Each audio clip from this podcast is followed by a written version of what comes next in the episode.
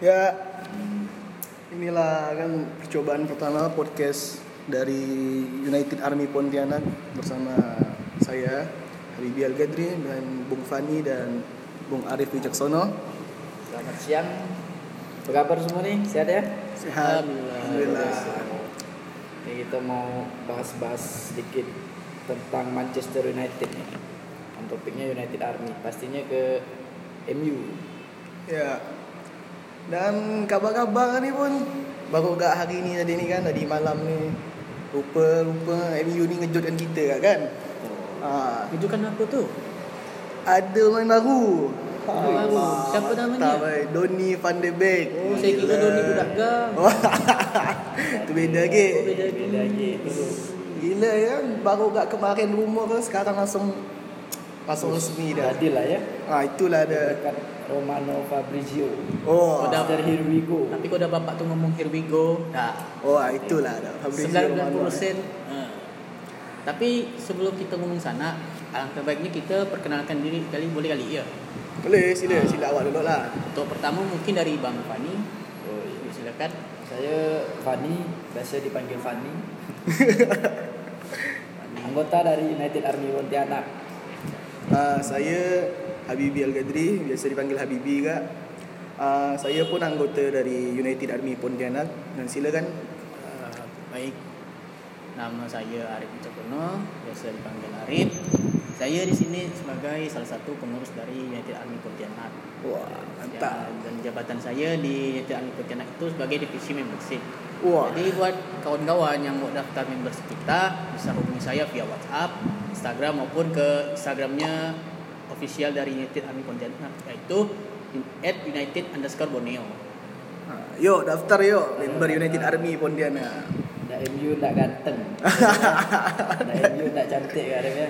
Dan MU tak makan juga kan. Okey.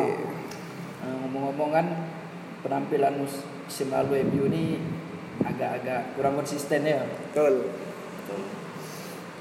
Itu mungkin faktor apa ya? Faktor Kalau- dari pemainnya tuh gimana tuh? Kalau dari saya Arif, Arif ini kan pakar nih kayaknya ahli dalam agak sifat tahu tahu gitu. Per MU-an. Se, Wah. tahu tahu gitu. Sarjana MU. sarjana MU dan kalau dari pribadi saya yang namanya juga namanya proses itu kan kita nggak tahu bisa jalan lancar atau enggak ya. Betul. Kita bukan pesulap apa yang jadi enggak. Butuh waktu. Bisa ya tahun, tahun nanti musim baru kita bisa kembali ke asalnya yaitu sebagai salah satu tim besar di Inggris bahkan Eropa maupun dunia. Wah, gila. Boleh boleh boleh. Ya, kita tengoklah kan dari MU dari musim pertama kita di 2019-2020 tu ada ada apa ya? Kata orang lah, orang-orang nyebut MU tu pas lawan klub besar jago. Iya. Oh, pas awal-awal musim ni. Pas bulan lagi kecil, aduh. ngedon pula. Lalu kepleset. Ha. Tapi kita tengok di mana di setelah corona ni setelah kita mulai agak liga lepas corona ni Masuk malah lawan tim besar pula kita kalah lawan tim kecil kita jago Masuk putaran kedua nih ya. Tapi di putaran kedua nih kayak permainan MU ni enak ditonton ya. ya? ha, betul pengaruh dari pemain baru kita Betul. dari Bruno. Bruno Bruno. Fernandes mungkin dari musim kedua oleh nih ya. Dia datangkannya pelan-pelan sih yang sektor yang jadi titik lemahnya. Kita Betul. kan. Mungkin ini minta oh kau ni harus ni harus juara nih oh tak bisa gitu. Memang. Semua kita butuh perlu proses, yang proses. bukan nak jelekkan tim rival kita sendiri aja dia butuh proses. Dan akhirnya apa? Juara. Betul. Nah, kita harus kayak gitu kak. Cuman kalau kalau petinggi MU ni semua pendek bukan tak mungkin orang dipecat yang Betul. kata orang kalau sepak bola modern tu kan kau nak prestasi ni kau nak bakalan jadi apa-apa. Nah, itu sakitnya sepak bola zaman sekarang. Beda dengan zaman dulu. Tepatnya pas mas-masih Fergie 2004 2005 tu ah itu tak ada yang namanya instan. Kita benar-benar berproses. Hmm, betul. Kerana memang musim sekarang ni fans-fans pun banyak nak instan kan. instan. Apa-apa langsung nak minta jadi langsung nak minta juara. Kita tengok lah kan ini bukan kita nak apa ya nak Kecil hati. ha, Tapi dilihat putaran kedua musim lalu tuh permainan MU udah mulai lumayan lah. ada ada peningkatan. Peningkatan. lah. Tapi saya tengok tu di Liga Inggris pula bang. Liga Inggris memang dia memang mau ngejar ranking 3 tu ya.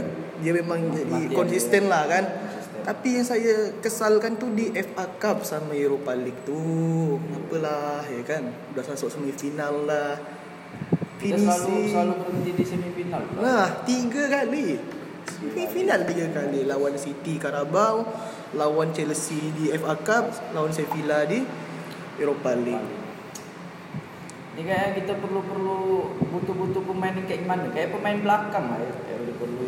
Atau kita coba kayak MU dulu perlu coba kayaknya formula baru lah ya. Betul, Kayak formula baru. sama Lindelof udah disyaratkan coba mainkan Bailey, back tengah sama Mengi mungkin Itu setuju. opsi-opsi ya. Ya, suatu Opsi baru lah yang baru suatu bagi baru MU. Kita coba Teden Mengi bukan jelek bagus tuh dia mainnya kayak. Betul. Itu pun speed pun ada. Lari. Lari, Lari ada. ada. Tipikal-tipikal main kayak Bailey dia kan. Betul macam macam Bailey. Tapi yang aneh tu bang walaupun back kita tu hancur lebur tapi kebobolan tu sikit. Ha, ini faktanya ni. Ini ini yang buat heran tu kan sedangkan Liverpool yang kata back terbaik dunia melakukan blunder banyak. Ah, jadi Maguire dan Lindelof ni walaupun kita tengok lah kan main uh, lawak kata orang ni kan Lambat. Tapi bisa-bisanya lah Bisa-bisanya kebobolan tu sikit Atau mungkin banyak save dari De Gea. Ah, bisa Jadi, tak jadi jadi. Bisa tak jadi Kita harus nak kasih kat sama dia. Kalau bukan kipernya kan dia bukan tak mungkin. MU dia banyak jebol. Betul Betul. Karena banyak save-nya kan. Itu ngomong-ngomong pemain baru aja nih, Van de Beek nih.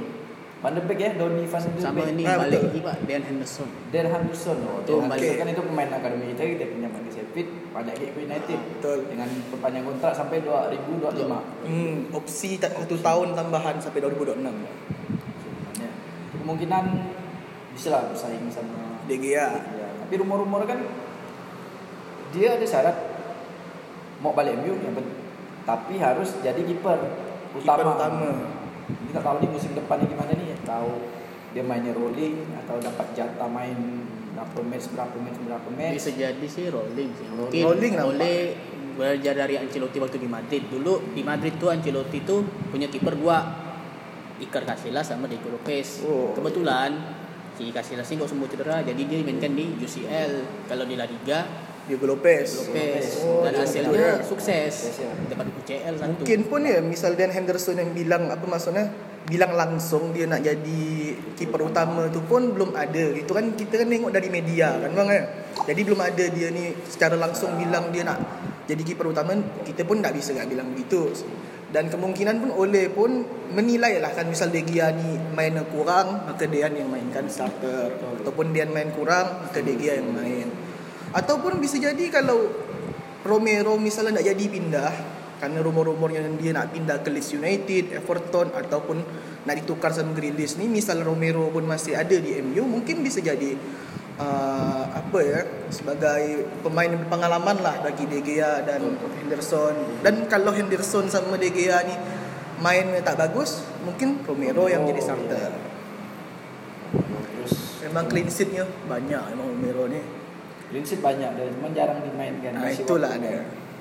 Yang kesalnya tu kenapa pas semifinal tu harus De Gea main kan. Betul. Kan jatahnya Romero gitu sebenarnya. Ya seharusnya memang jatah Romero tapi ya udahlah memang udah terjadi dah kan nak jadi segitu ulang lagi. Nasi dah jadi bubur. Nasi nak jadi bubur Enak ya. tu dia kalau tambah kacang apa tu. Ya. Bubur kalau tambah kacang enak tu. Ini yang selanjutnya Itu Van der Beek ni ya. Pemain yang masih rumor belum resmi dari pihak klub tapi udah resmi dari dari Fabrizio Romano. Romano. yang kata orang tuh Mister jurnalis terpercaya. Kalau yeah. dia bilang Hirviko berarti Dah dah 90% positif dah tu. lah. Itu dah Okey lah, kok tinggal kita transfer dulu tinggal nunggu MU umumkan main. Uh, kalau ngomong soal Van der Beek, dia diajak posisi apa sih? Jadi ganda tengah kan nggak salah. Ah, dia memang gelandang tengah. Cuman dari beberapa dua tahun terakhir ni kita melihat dia menjadi AMF di Ajax. Sedangkan ada beberapa match lah kan biasanya uh, Ajax ni kekurangan pemain di tengah di CMF-nya atau DMF-nya maka Van de Beek ni bisa mengisi posisi itu. Dia tipe gelandang modern lah. Oh betul. Iya sih. yang bisa mengisi di segala sektor tengah. Saya lihat review-review dulu dia kayak kandang jangkar lah ya. Memang jangkar pun. Dia ada, di tengah ada, kadang dia bantu penyerangan, bantu bawah. Memang ini tipe gelandang yang bekerja keras lah. Memang oleh dalam di beritanya Fabrizio Romano kan memang oleh yang minta bahawa Van de Beek ni harus ke MU. Berarti dia memang masuk dalam rencana oleh membangun MU. Tapi sayangnya ya, Sancho harga, harga oh ya. Sancho di Ngomong-ngomong soal Sancho ah, jadi hilang. Ah, ada fakta menarik kan ni bang. Dari jadi ada jurnalis dari Men, Men ni memang surat kabarnya MU. Oh Manchester Evening News. Ah, Manchester Evening News. Namanya dia wartawan lah. Hesam El Hilal. Dia tinggal di Inggris kan. Dia kemarin tu Twitter tu, cuitannya. Berkata bahawa jikalau MU sudah dalam berada posisi dapat Van de Beek, maka pada apa pada posisi Sancho pun MU dah punya pegangan dah bahawa Sancho ni akan dapat karena memang dia ni mengakui MU memang target utama ni Sancho. Karena memang kita ni kan posisi wing kanan kan tak ada Tak Murni ada. ni. Kita sama sekali tak ada. Pakuannya tak ada. Bisaka, Son Greenwood. ha, Son Greenwood itu kan. Itu ya tu antara dua tu. Ha, sedangkan memang itu posisi yang dibutuhkan bagi MU sekarang. Makanya Hesam Al Hilal tu bilang kalau kita dalam posisi Van de Beek ni dah dapat berarti MU dah mengamankan Sancho sebenarnya. Yes. ha, kata dia ni ya tapi tak tahulah. Moga-moga ya terrealisasi Sancho ni kan. Jadi makin hebat lah skuad MU nanti ni Kalau Pak yang perlu di di di dikonsistenkan tu belakang ya. ah betul belakang Maguire, Maguire sama Lindelof. Nah dilihat tu aduh nampilannya kurang memuaskan lah untuk musim ini. Back termahal 80 juta ya. Mahal di Liga Inggris tu di dunia ya. Bahkan ya. Ya. Gila 80 juta. Tapi ya Sebenarnya kalau dari harga tu tak segitu sih karena dia cuma main di Inggris. Iya. Mungkin coba kalau dia main di liga lain tak mungkin segitu harganya.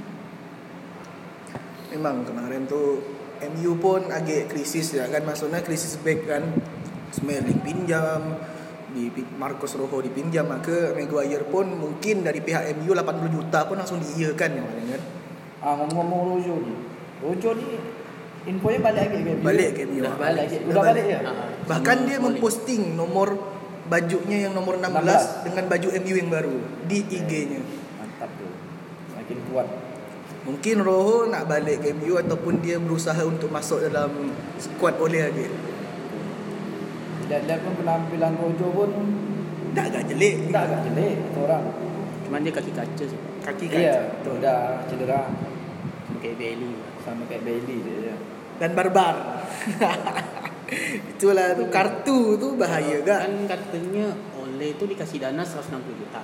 Mm-mm. Terus yang saya baca kalau MU jadi beli Van de Beek itu harganya 40 juta. Berarti kita punya sisa dana 120 juta.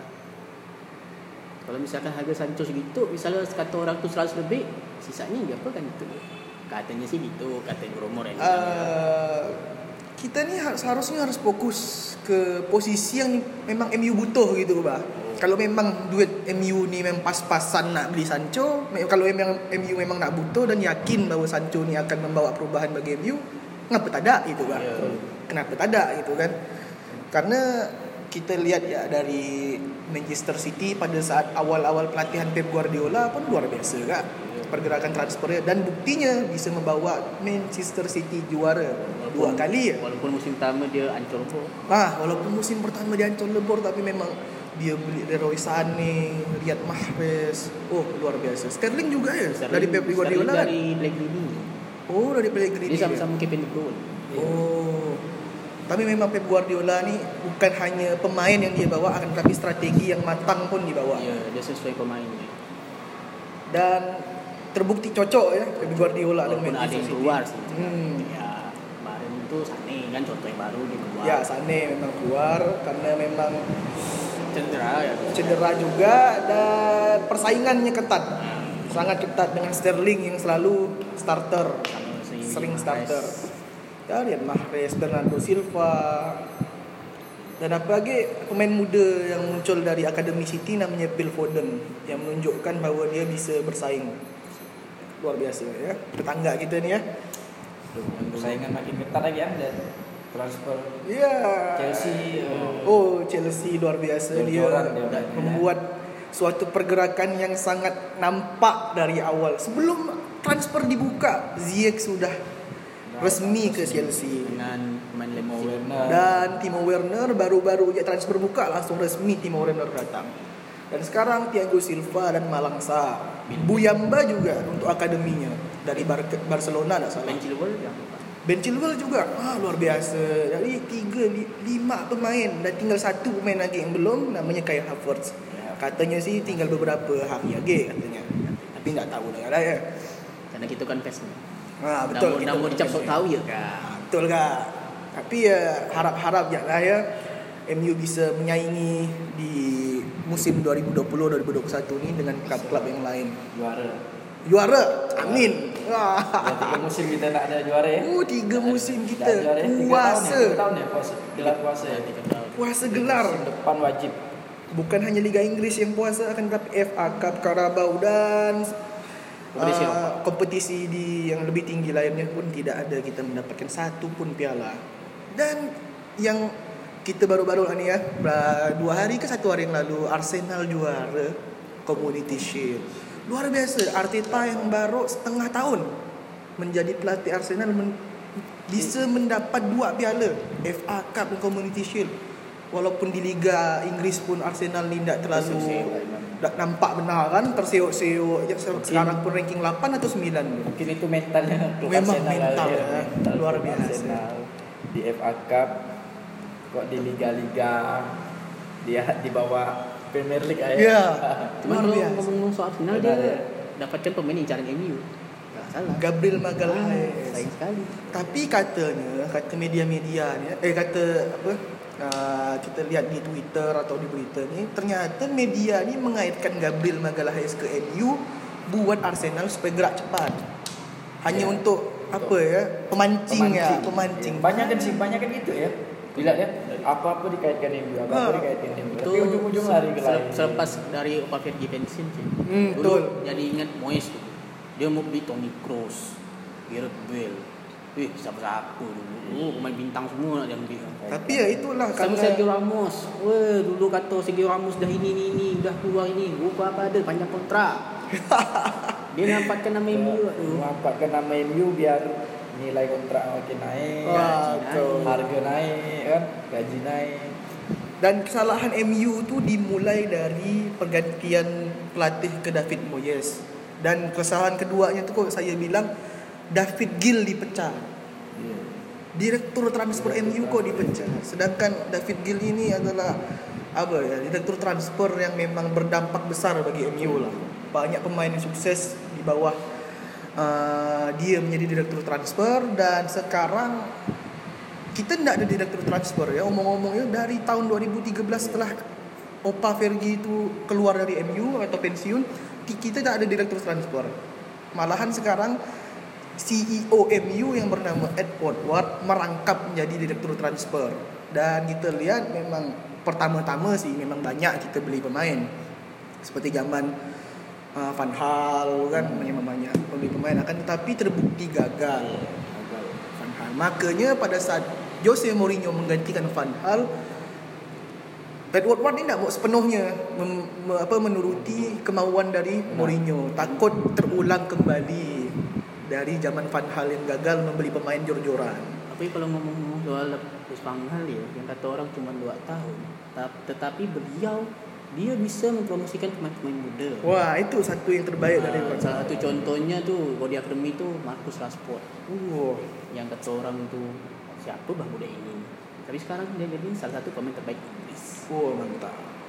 Memang dulu banyak beliau tuh siapa-siapa dulu tapi ya agak sukses semua sih. Terus yang kedua dari sistem permainan yang kata orang tuh membosankan bagi sana bagi Monoton. sini. monoton Eh, macam komedi putar putar putar sana putar sini tapi dari sisi positifnya dia tuh lebih ke arah pertahanan dia pelan-pelan mau anu perbaiki MU tuh karena Hmm. dulu kan pas zaman Moyes kan tahu sendiri lah MU nyaman jebol banyak catatan rekor-rekor ini catatan oleh Moyes walaupun itu rekor negatif sih sebenarnya Iya, memang Van. Dulu kau dah ingat Moyes waktu lawan Fulham banyak crossing tapi gol cuma dua. ya Allah bilang Berarti kita lihat bahwa finishingnya lah ya yang kurang itu pada zaman ini. Iya. Zaman itu. Nah kita lihat dari Van Hal memang dari segi pemain pun tidak ada yang tidak suka Van Hal sih sebenarnya. Se- lihat ya pada saat Van Hal pensiun dari dunia persepak bolaan, dunia kepelatihan sepak bola, banyak dari fans eh, banyak dari pemain MU yang memberikan kong apa tribut bahwa penghormatan bahkan menjadikan status di Instagram dia seperti Rashford uh, dan beberapa macam akademi yang di apa ya yang diambil Van Hal dari akademi MU menjadi pemain utama MU pada saat itu. Dan kita kembali lagi nih ke Eh, ini kita yang sekarang. transfer. Ya. Ah, ini yang sekarang. Transfer Van der Beek. Ya. Ini kan kita kan ada dapat pertama kita tahunya dari grup nih, grup grup United Army Pontianak dari grup WhatsApp kan. Ah, ini ada tanggapan nih dari Bung Dani Dani Tiono. Oh, Ah, yang lagi bagus pemain tengah MU yang dibeli malah pemain tengah yang kebetulan posisi AMF sama kayak Bruno. Back dan winger kurang bagus tapi tidak dibeli. Serasa buang buang duit kayaknya. Itu gimana tuh? Tanggapannya tuh kawan? silakan dari Bung Arif. Hmm. Dari Bung Arif gimana nih Bung Bung Arif? Kalau dari pendapat saya sih sebenarnya kurang setuju sih. Karena apa? Bukan kita nak jelekkan pemain kita mau inti sama pelapis itu kualitasnya beda jauh. Betul, betul. Beda jauh. Beda Kalau jauh. kita mau bersaing, kita harus mempunyai skuad yang mumpuni. Hmm. Dengan kan kita resiko ngikut ajang 4 dari Liga Inggris, Piala Liga, Piala FA dan kompetisi Eropa. Jadi kalau kita mau menang semua nih ya kita harus rela berkorban itu beli pemain yang kata orang ada pesaingnya gitu biar pemain itu semakin semakin termotivasi setiap latihannya. Bukan hanya kata orang main-main hanya untuk dapat gaji tidak main untuk hati. Karena kalau untuk sekarang tuh MU bukan jelek ya dia tuh tidak ada pemain yang main untuk hati. Hanya beberapa je yang main untuk MU Ha- ada gak yang main hanya untuk duit? Ya. Ada. Pasti ada. mau sebut sih nama kalau kita sering nonton pasti tak tahu lah siapa. Betul. Terus? Ada lagi nih tanggapan dari Bung Bintang. Mungkin oleh mau nyoba 442 diamondnya Fergie. Bisa jadi tu ya. Bisa jadi. Bisa jadi. Kalau 442 diamond itu berarti 4 gelandang murni kan? Enggak ada sayap gitu kan? Enggak. 442 ada dua sayap. Ada dua sayap. Gelandang kiri sama gelandang kanan. Oh. Kanan. Jadi Oh, empat iya. back. Tapi itu akan apa ya? Kalau kita nengok dari formasi MU sekarang yang 4-3-3 itu posisinya Matic, Bruno dan Pogba yang berada di tengah. Sedangkan di gelandang kita memang tidak ada sayap kan? Sayap. Dan pertanyaannya, jikalau kita formasi 4-4-2, siapa yang jadi gelandang sayap? Pertanyaannya, siapa yang nak jadi gelandang sayap? Sayap kiri dan sayap kanan. Bisa je kita ambil dari sayap yang kita di 4-3-3 ni kan seperti Bruno apa uh, Rashford sama Greenwood misalnya kan dan dua penyerang tengah. Sedangkan penyerang tengah MU ni Igalo dan Martial. Saya rasa itu harus butuh apa ya penyesuaian lagi Ya. agak lama lagi nunggunya chemistry antara Martial sama Igalo harus dibangun antara itu ataupun kita misal MU dapat pemain baru lah kan dengan posisi sayap kanan mungkin ya yang pemain baru sayap kanan yang isi sayap kanan dan Martial berduet sama Greenwood akan tetapi sekalipun kita nih tak pernah Martial Greenwood tuh berada dua di depan berduet Pernah pun kemarin kita masang posisi dua penyerang pada saat lawan Chelsea. Dan buktinya kita kalah 3-1 di semifinal. Dan saya sangat saya sayangkan tu boleh boleh ya nyoba formasi dua penyerang tu akan tapi ini semifinal. Iya. Nah, ini semifinal ni sangat apa ya? Jika kita kalah tak lolos dah. Betul. Itu. Itu harus- Resikonya begitu. Harusnya tuh pasang formasi yang Ah, 4-3-3 yang 4-3-3 biasa, yang biasa. sebenarnya. bukan Cuman semifinal tuh bukan bahan untuk coba-coba. ya. betul. Itu nak sistem eliminasi. Ya betul sistem eliminasi dan memang kita memang kita lihat sebelum final lawan Chelsea eh sebelum semifinal lawan Chelsea itu memang uh, permainan pemain MU yang dijadikan starter sama Ole memang itu tak itu ya kan? Maka Ole mungkin pada saat lawan Chelsea itu takut pemain uh, cedera atau capek. Makanya dia membuat formasi yang berbeda. Kan tapi ya kita kesal gak sih lihatnya kan? Apa siapa yang tak kesal kalau MU kalah kan? Nama gak fans MU gitu kan? Cuman ya itulah yang udah terjadi. Kemungkinan uh, itu lebih bagus daripada uh, buat MU. Mungkin saja kalau MU masuk final, MU kalah lawan Arsenal. Lebih sakit lagi kalah di final kan. Lingok orang nengok dia angkat piala, kita terdiam ya dari situ. Nanti macam mantan Inter tu kan lah, Lukaku saja nengok saya bilang angkat angkat piala. Sian. ada lagi nih, ada lagi dari Bung Nopa. Tanggapannya mungkin maksudnya oleh biar ada peran yang sama kayak Bruno di posisi itu. Ya, Nah. kelihatan musim lalu terlalu ngandalin Bruno di semua kompetisi Liga maupun Eropa. Akhirnya Bruno-nya kelihatan keletihan. Betul Jadinya sekali. serangan MU kurang pas main di semifinal FA sama Europa League kemarin. Betul. Betul juga. Betul kali. Saya sangat setuju Ah, dengan karena pemain tuh capek dimainkan terus kan sampai tak capek. Sedangkan kompetisi lewat tiga hari empat hari main lagi kan. Betul. Jadwal latihan padat. Sang main bukti lawan Copenhagen ya lah ya. Susah sekali ya. Nah, Sampai Kelihatan babak dua apa sampai apa uh, extra time. Sampai extra time. 120 Lawan menit. Copenhagen. dan Pogba Bruno full mainnya. Sampai 120 menit itu luar biasa sekali. Dan dampaknya bagi skuad MU pada saat lawan Sevilla Bruno tidak kelihatan sekali. Seka- selain dia nyetak gol dari penalti itu Bruno kalau main pada saat main bola hidup kemarin pas lawan Sevilla itu memang tidak nampak sekali. Luar biasa dan nampaknya dan inilah mungkin strategi oleh mendatangkan Van de Beek. Nah, untuk menggantikan Bruno pada saat dia tidak lagi dalam performa bagus. Tapi semoga ya Van de Beek betah di MU dan mau dicadangkan sebagai pelapis Bruno. Dan Betul. cepat nyetel. Ah, Takutnya pemain ini melaju dibeli Ah, tapi cadangkan. betul, betul. Main sekarang nih banyak kena melaju kan. Main Itulah. masih dicadangkan. bukan pemain mental zaman dulu. Kuat zaman Pemain dulu mental kan zaman dulu. Di tempat. Oh, dan saya pun pengen lihat nih kalau Bruno, Van der Beek sama Pogba dimainkan di Ah, boleh tu bang, boleh, boleh. Cantik tu ya. mainnya. Mungkin di babak pertama bisa mainkan begitu bang. Bisa. Nah, sedangkan kalau kita udah unggul di babak pertama, babak dua mungkin bisa mainkan Matic Matic. supaya bertahan. bertahan. Itu kan tipikal-tipikalnya bertahan. Ya. Dia delay bola juga lumayan lah. Ah, keren memang. delay bola dia kan. Betul. Dia memang tipe-tipe gelandang bertahan yang sangat bagus lah. Memang sangat paten di gelandang bertahan tu dan bisa membantu penyerangan. Kita lihat di golnya Bruno lawan Brighton yang serangan balik yang awal dari umpan jauh Matic kepada Greenwood dan dribble bola sampai ke depan dan crossing pada Bruno dan Bruno dapat gol yang sangat indah dengan dari volleynya luar biasa sekali. Gol gol kan berkat gol itu jadi Goal of the ano goal of the month di Premier ya. League pada saat bulan itu luar biasa sekali. keren. Ah jadi ngomong match pertama ini tanggal berapa nih? 19 September September tanggal 19 tanggal 19 ketemu saya Crystal Palace. Crystal Palace di Old Trafford Old Trafford. Ah, kick off-nya jam sejam 23.30 jam setengah 12 12 Sabtu. Catat. malam minggu Tanggal 19 hari Sabtu. Eh tanggal 19 hari Sabtu jam 23.30 23.30 MU versus Crystal Palace. Jangan Mainnya lupa. di Old Trafford. hmm, malam minggu Malam Minggu. Oh iya, Jadi venue nobar masih kita tentukan nih kawan-kawan. Di mana? Takutnya kan jam segitu karena peraturan sekarang, Betul. peraturan daerah sekarang kan kafe tutupnya wajib jam 12.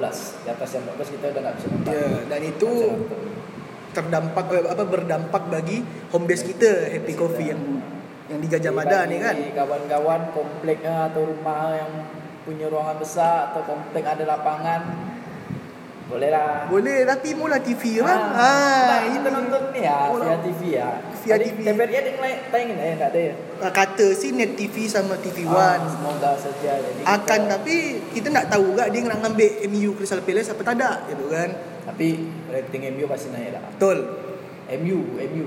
Indonesia banyak MU. Mantap, Hampir mantap. apa? Sepertiga ya. Sepertiga isi bumi ni ya. ah gila Fans MU. sepertiga bumi Ah, itu iya. kata Jose Mourinho luar biasa ya Sekarang mari kita berarti sampai di sini ya podcast kita perdana. Nanti kita lanjutkan lagi di podcast selanjutnya. Apa yang perlu kita bahas bisa dikritik dan saran bisa kita langsung di grup grup WhatsApp United Army Pontianak. Dan di Instagram kita. Betul. Yap. Siap. Oke, sekian dari kami uh, podcast pertama dari United Army Pontianak dan ya selamat Siap. menikmati dan selamat mendengarkan. Salam Ya, glory glory Manchester United. ya GGMU GGMU. United Army Pontianak karena United kita keluarga. masuk.